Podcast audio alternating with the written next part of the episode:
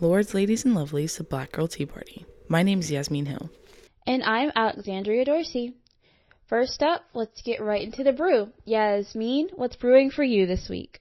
My brew this week is about, it's actually really exciting. The city of Evanston, Illinois announced on Tuesday that they would be implementing a plan to um, help black families that were directly affected by anti black uh, housing policies and um, loan policies. The city voted eight to one to set aside four hundred thousand dollars for eligible families, um, with each of those families being able to receive up to twenty five thousand dollars.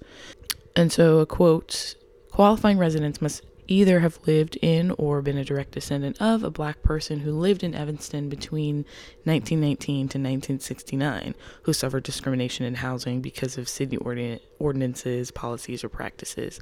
And so this is a really interesting development. The article also says that they are going to be using the profits from marijuana, recreational marijuana sales to supplement this cost. And I think one that lines up completely with what this episode is about, but two, I think, is a, an interesting way to implement reparations. I know that that is like a pretty controversial topic on whether, one, how they should be um, distributed, how you would um, qualify to get them, or it, whether they should be given at all. I know that, that there are a lot of uh, circulating opinions on that. Um, but I'm definitely going to be tapped into Evanston to see how they come back from this. I think it's really interesting and especially because black communities have been affected the most by um, uh, marijuana policies and incarceration because of like drugs and stuff like that. That's very clear. So I like that now an industry that has proven to be lucrative and um, economically beneficial that profit is going directly back into a black community. So kudos. Zan, what's brewing for you this week?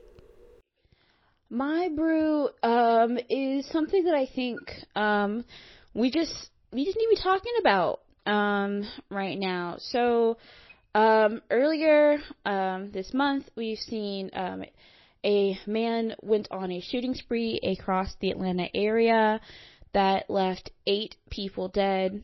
Um, and it is just one one moment in this spree of anti-Asian hate crimes that have been on the rise since the beginning of the pandemic. Um, and I want to talk about it for a little bit because I wanted to highlight that when this happened, uh, what we were being told about uh, these shooters' motivations for these hate crimes is that he was having a bad day and that he said that he had a like sex addiction and a porn addiction and he was trying to eliminate temptation in his life and that these shootings were in no way racially motivated.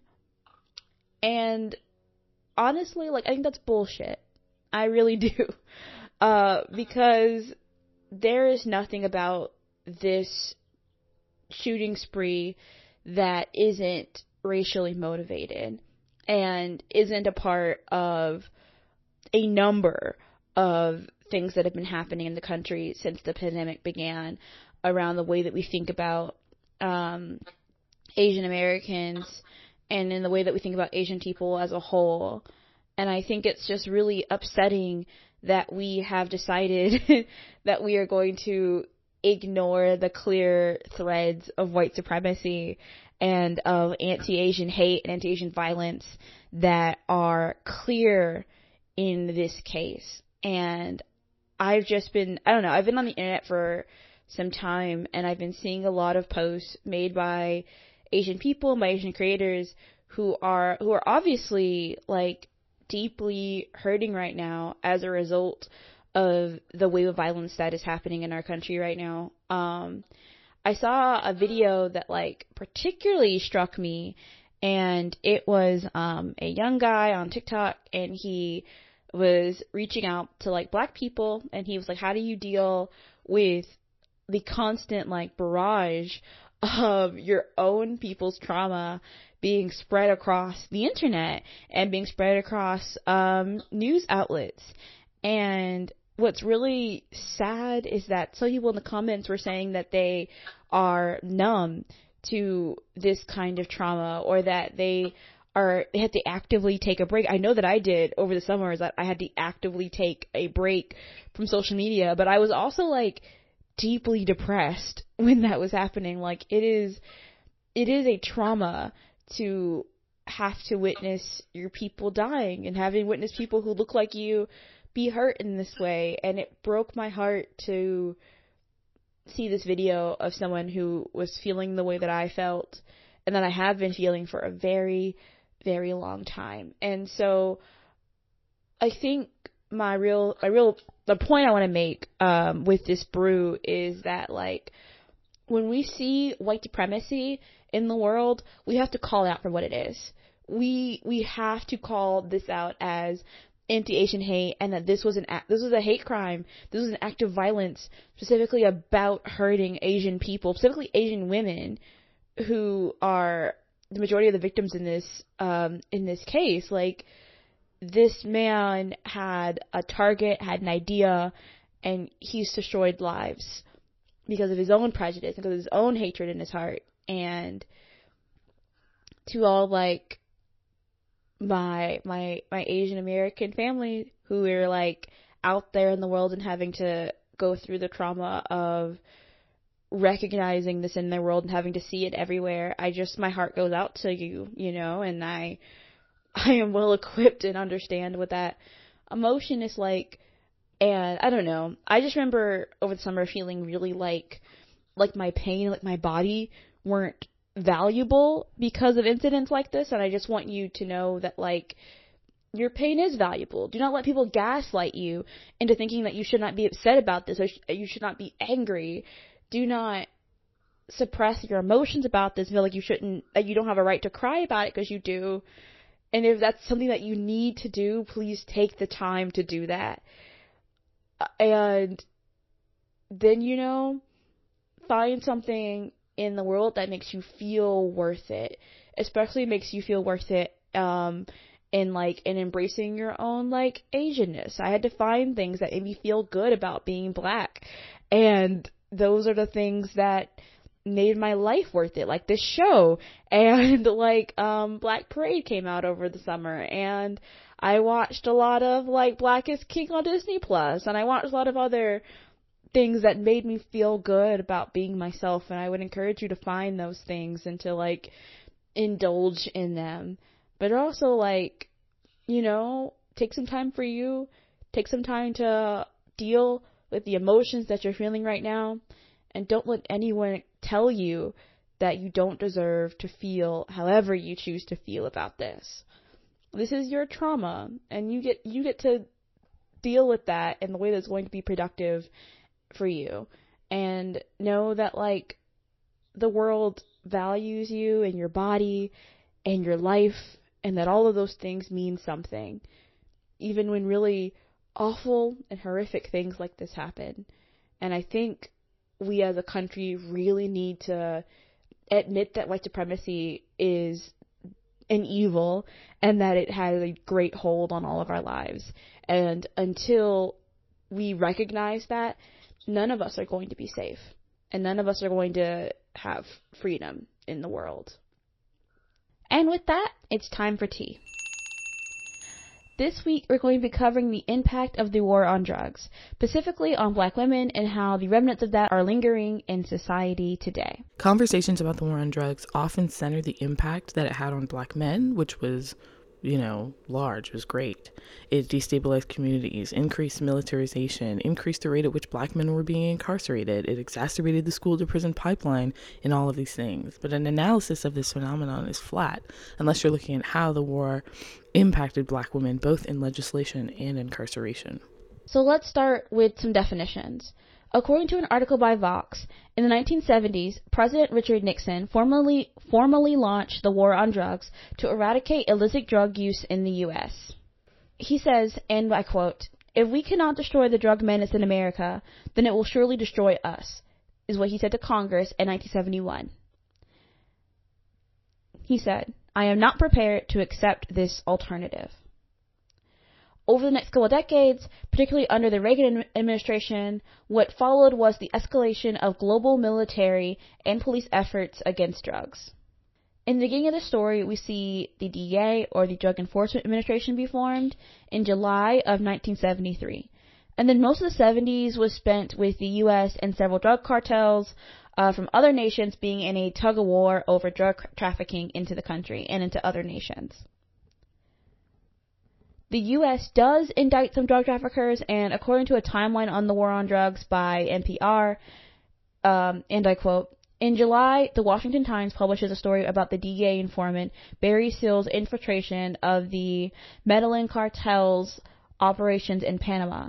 The story shows that Nicaraguan Sandinistas are involved in the drug trade. As a result of Seal's evidence, the Miami federal grand jury indicts Carlos Lehder, Pablo Escobar, Jorge Escoda, and Jose Gonzalo Rodriguez Gacha in 1984.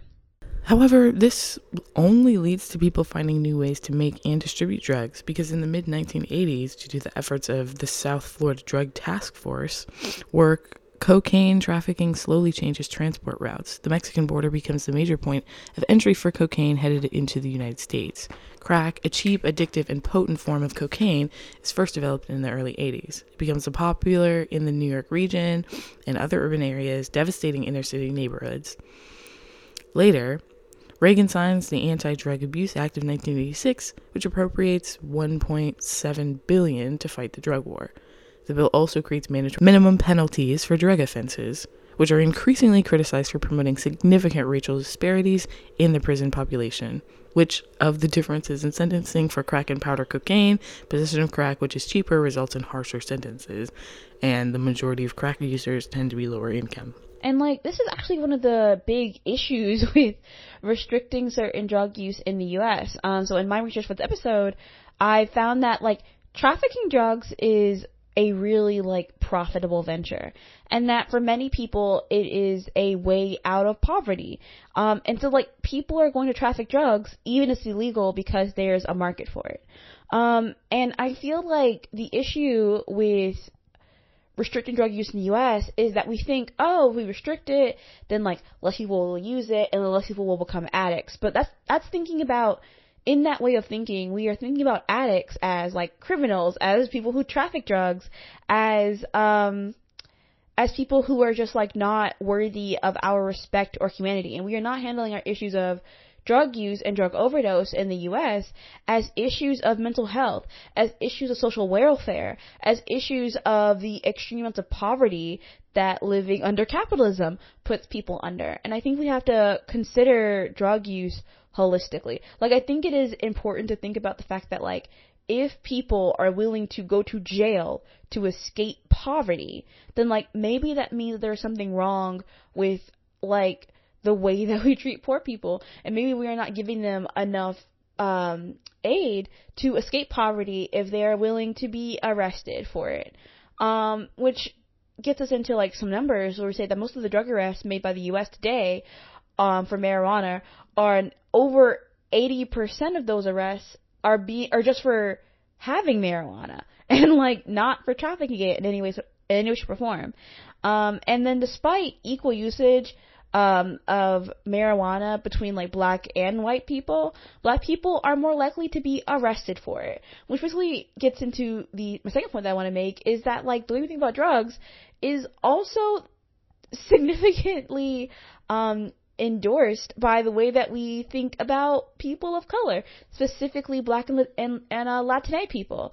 We associate this criminality with like with people of color and we can see the the lines of racism in the way that we do drug policy. Still, there have been legislative attempts to control drug distribution. The ADAA set a, set a precedent to create a ripple effect that would incarcerate black women at disproportionate rates to white women and men. Street level offenders were punished instead of treated, and mandatory minimums were officially established. To quote Tiffany R. uh, Simmons, mandatory minimum sentencing emerged as the quintessential example of the war on crime conjoined to race and especially targeted blacks. The same journal goes on to the prosecutorial impact on black women. When black women would appear in the courtroom, regardless of socioeconomic status or education level, there was a presumption of guilt even without factual evidence. Um, and I quote from this article, Black women also battle a general presumption of their guilt, owing to commonly held notions of their low character and lack of morality, as well as to the popularity of racialized caricatures, depending on their purported fiendish criminal ways. And so, again, there is like, there is racism in this point blank period. Um, we, we have tied our, who we think of as a criminal with like, with who we think black people and people of color are. And I think those strings cannot be disconnected from the way that we think about laws around drugs and laws around um, addiction. so there's a trend of black women being held to high standards for punishment. And now, with the increasing national acceptance of marijuana um, and impending legalization, there is a clear disparity on who is profiting. Healthline says, according to the National Conference of State Legislature, 33 U.S. states have legalized cannabis for medical use, and 14 states, plus Washington, D.C., have legalized cannabis for recreational use for people over 21 years old. Within those states, white entrepreneurs have emerged as an undeniable force. In 2017, a Marijuana Business Daily survey reported that 81% of people starting cannabis firms identify as white. And also, like, I don't know, like I've been saying this whole episode, we can see how black and brown people were, dispor- were disproportionately targeted in terms of marijuana related offenses. Now that the rhetoric around drug, around drugs is changing and has proven to be a lucrative business, black women are trying to break into the industry, but they are systemically shut out. This trend in and of itself is really telling to me, especially because um, now on like streaming services and things like that, there's a lot of content surrounding drug use and about marijuana specifically and i know of a lot of content that is just about the marijuana industry specifically and on a lot of those things i one i don't see a lot of people of color. Two i definitely don't see a lot of black people and it's very clear where the line is on how marijuana entrepreneurs are now um, regarded as being innovative and creative and like trailblazers of this industry but when people in low income communities are selling drugs or using drugs, it is coded inevitably as this bad, violent thing. And there's this sort of dual narrative going around surrounding the plant that like inhibits black people, specifically black women, from like profiting in this industry. Um, when in reality, it's like it, this ties back to the Evanston situation of reparations. It's like they're taking the profits from this industry, which we know that has disenfranchised specific communities, and like flipping it so that it is benefiting them directly. And so, if we don't have like clear pathways for Black people to really be successful in the marijuana industry, then we're yeah, this divisive rhetoric is just going to keep prevailing. And you have to think about how this is impacting Black women socially. This trend makes a lot of sense. And so, if these drugs, which we have talked about before, have been like strategically pumped into specific communities in order to increase the incarceration rates of black men, what does it do for black women that aren't incarcerated? We've already established that black women that um, are arrested are given um, higher sentences. Um, but it's even still affecting, or was affecting, and the effects of that are still remaining today. But it was definitely still affecting um, the women of that dec- decade. Why? Because they um, are still living in low income communities. They and they have to rely on other ways to make you know a means for themselves. In an article by the ACLU, Minority women are especially targeted by drug war policies, while pregnant and parenting black women during pregnancy, for instance, are 10 times more likely to be drug tested and report to child welfare agencies than white women. Before this practice was struck down by the Supreme Court, one public hospital in South Carolina selectively drug tested pregnant black women and reported positive tests to police, who often then arrested them, forcing many to give birth in shackles before taking them to jail. The effects of drug war policies have on children are also just as devastating. Today, 1.6 million children have a father in prison, and 200,000 children have a mother in prison. Black children are nearly nine times more likely, and Latino children three times more likely, to have a parent in prison than white children. Children, too, are trapped within the criminal justice system. Though through use of all ages use and sell drugs at similar rates, minority youth represent 60% to 75% of drug arrests today. In fact, black youth are incarcerated 25 times the rate of white youth. Latino youth 13 times the rate of their white counterparts. And what we are seeing here is that, like, our. And we have always tied minority groups to drug use. We can't erase how deeply racist our ideas of harmful nature of drugs are. In the article by ACLU, beginning in the early 1900s, drug warriors invoked the image of black men high on drugs to pass the nation's earliest drug laws. By 1930, Western states prohibited marijuana as a way to target the growing uh, Mexican community that had flooded the U.S. job market. In 1951, the Boggs Act established stringent narcotics penalties in response to the threat of communist opium from Asia. In 1973, with a mandate from the public to get tough on crime, New York enacted the Rockefeller drug laws, requiring severe prison terms for drug crimes regardless of the circumstance. A quarter century later, 94% of all people in prison in New York State on drug charges are, are black or Latino. Our policies around drug use has far, far reaching effects more so than I think what was the intention was to hurt the individual. It is, as you can see here, it is hurting entire communities. When you get rid of parents by putting them in jail or any other like form of incarceration, um, whether that be in like mental health facilities or, or what have you, you are destroying a community. You are that is that is thousands of kids who are going to have to grow up in places without their parents. Um, and you are also probably giving these kids a lot of trauma from those in- a lot of trauma from those incidents. Um, and I just really think that when we think about our drug policies, we like to think about people who use drugs as less than human. Unfortunately, we do not think of these people as people. We think of using drugs as a choice without understanding the like socioeconomic factors that come into drug use, but also we don't understand the mental health factors that come into drug use. Like, I don't know, like, I think I've spent time with people who regularly do use drugs, especially like weed, because I am in college and a lot of people do weed when they're in college.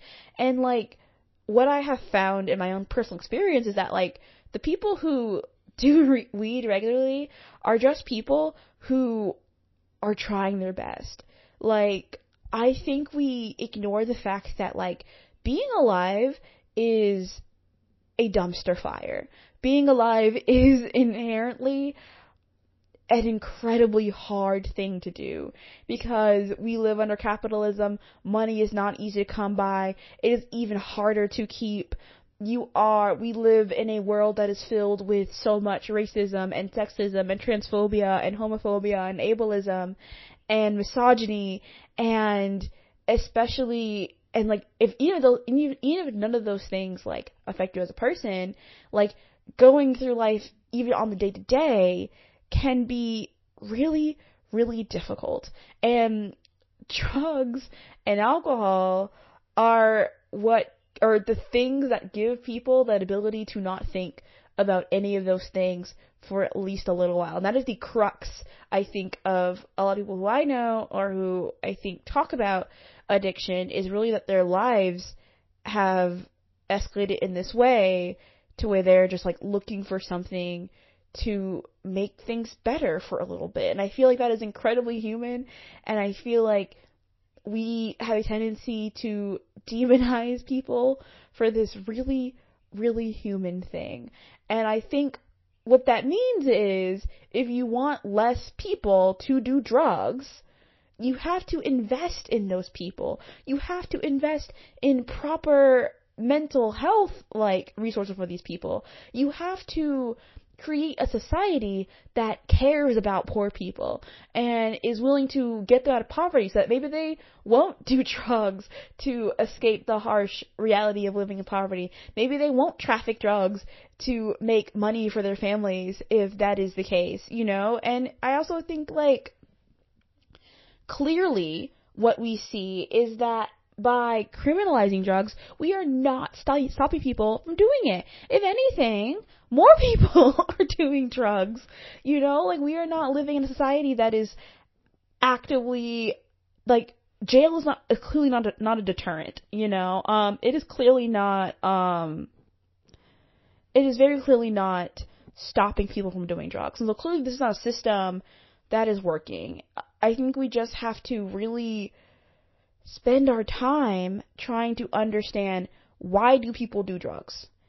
And if it is and if these drugs are a danger to their health, how do we how do we support people who do drugs so that they A will not die as a result of overdoses and so that we can B not put them in prisons, which are largely also really inhumane environments that are going to deprive them of their personhood. Um, especially considering that a lot of the prison industry in the U.S. is for profit. Um, so and so we're not going to put them in prisons so that other people cannot make money off their bodies being somewhere. And I think that is just the crux of the way that we think about why our drug policies are so messed up is because like we are not thinking about these people as people. We are thinking about these people as as bodies that can be in a prison or as criminals or as moral deviants and not as like humans who just need support. And I think there there's hope that our our criminal justice system as far as drug related offenses is concerned doesn't have to be like this. So I saw an article by North Carolina Health News.org, which is a nonprofit um, that writes health news, and they have an article where um, one of their journalists um, went to Switzerland and learned about the way that Switzerland is handling um, their issues with drug abuse there. Um, so they mentioned in the article um, this is how they have chosen to curve overdose death rates as well as like HIV rates. Um, so I said, they say, and I quote, the rise in HIV infections, drug overdose deaths, and the public nature of the drug problem led the Swiss to make major changes in how they approached illegal drugs and treated people who used those drugs. And in, and in 1994, Switzerland went on to pass one of the most progressive and controversial drug policies in the world, which included the dispensing of heroin. The article goes on to say, but the Swiss are pragmatic. Instead of endlessly fighting drugs, they took a new approach and began supporting drug users through new treatment options. The majority of Swiss, of Swiss citizens support the measures, despite some pushback inside and outside the country. The nation cut its drug overdose race, rates significantly. HIV and, and hepatitis C infection rates dropped, and the crime rates also dropped. Um, and I want to use this quote from this article because I think it's really important. Um, so this article says, and I quote, they have uh, four pillars of Swiss law are harm reduction, treatment prevention, and repression, um, or law enforcement. Um, and so there's a quote here that says, the goal was not to fight drugs anymore. It's completely ridiculous to fight drugs, said Jean-Felix uh, Savary, Secretary General of the Romand Group of Addiction Studies in Geneva. We came to this conclusion and decided to change. It was a big revolution.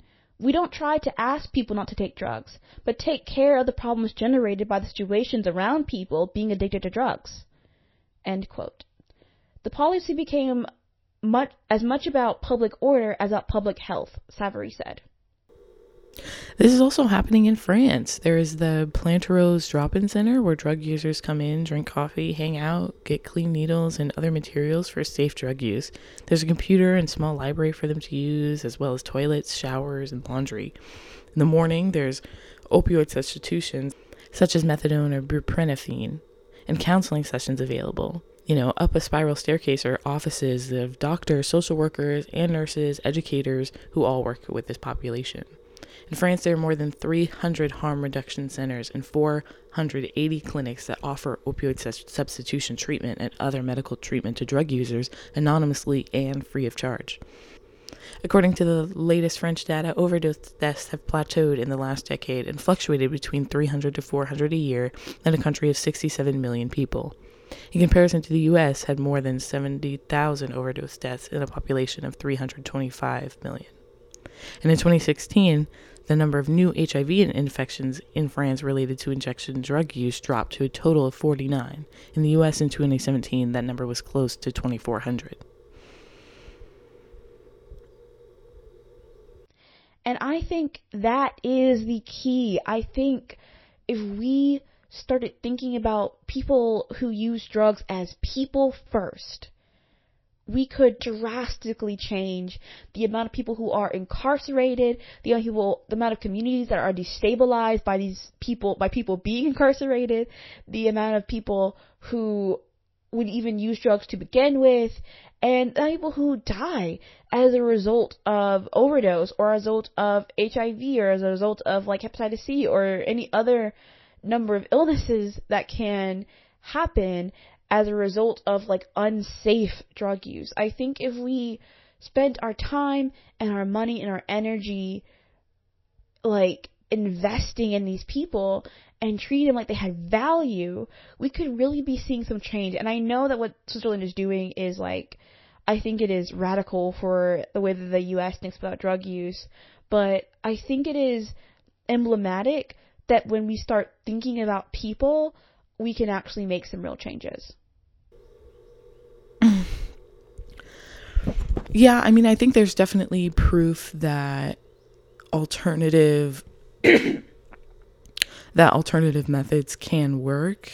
Um, but I think to be able to implement something like that, we would have to start in like really small communities because we there's a lot of work to do um, just in terms of rewriting the language and undoing like preconceived notions of that we have of drug users as being like uh, lazy or violent or um, you know not wanting to contribute to society as opposed to you know um someone who like deserves help. On a very basic level we do not view in America, we do not view drug users as people who like are deserving of humanity or, you know, kindness or goodwill. We definitely push them to the outskirts and a lot of times they're unable to receive the proper treatment and care and a lot of that is because there is a lack of empathy for drug users. So I think that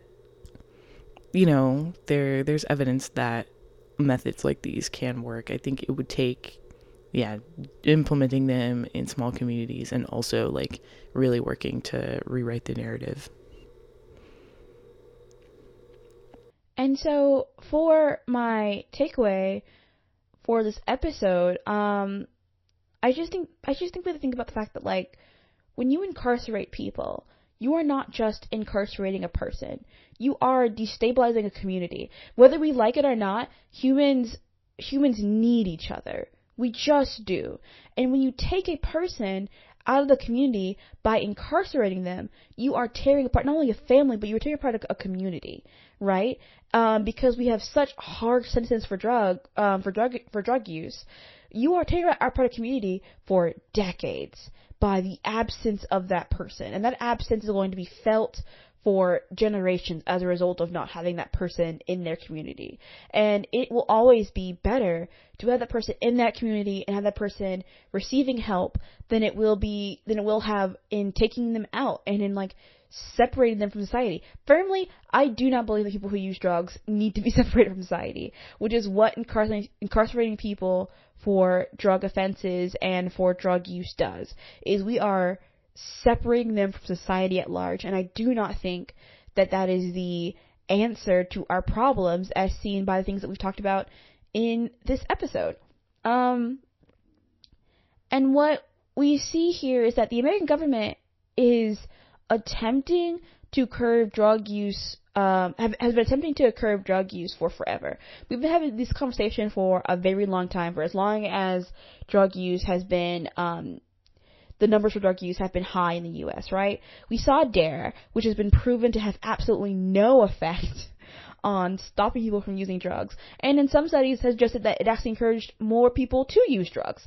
Um, and also we see that heavily criminalizing people isn't stopping them from using drugs, and instead it is just filling our prisons and destabilizing our communities, right? Um, and so I think what we need to understand is that the effects is that like these policies are grounded in racism. They just are. And as a result, something that is grounded in like white supremacy racism is never going to be effective. It is never going to be equitable. It is never going to do what we think it needs to do. And so I think there's some things that we need to understand about drug policy to make better drug policy, right? Um, I think A, we have to understand that like our current drug policies are racist and that possibly the policymakers are also racist and that like our thoughts about drugs and minorities have always been tied together. And because of that tie, I think that unless we take, unless we really like think about why we're making certain policies and why they're so racist, I think we are never going to have adequate drug policy in the US until we acknowledge that our current ones have destabilized communities and are grounded in racism and anti-blackness, um, specifically. Um, and B, we need to understand that maybe prisons for crimes aren't the best solutions. That maybe locking people away does not deter people from committing crimes.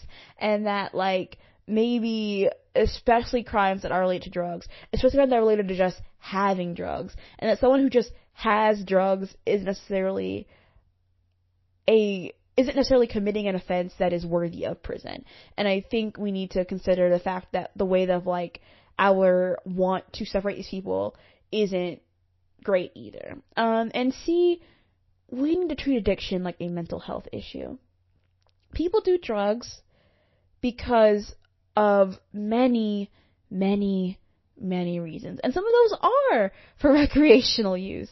And I think, and so, and we think we need to think about why that is happening. Why, why, why maybe we need to like create some things to where maybe that doesn't happen if that's like the goal that we want to have. I think we need to have like some very some very clear agendas and goals for the way we want Americans to use drugs and how we want to curb drug use in the U.S. And I don't think we have those goals. I think our goals were people do drugs, we're going to lock them away. And I think that that has never worked and it's not working currently and that obviously needs to change. But for people who are like going through stuff, as I think a lot of drug users are, we need to start treating them like people. We need to start handling their mental health issues. We need to start tackling poverty. We need to start tackling the racism they, they may be experiencing.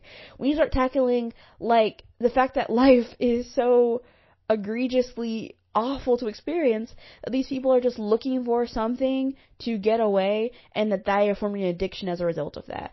And putting people in prison is not, never has, and is not going to solve that issue addiction and drug use in the US at least is a mental health issue and we need to have a better mental health infrastructure to solve that issue um, because we need relief and I think these are people who need relief and they are seeking it in any way possible and criminalizing them for it and blaming them for it isn't helping. I think we need to have frankly more compassionate policies around drugs. And I think until we do that, we are just going to see our prison population grow.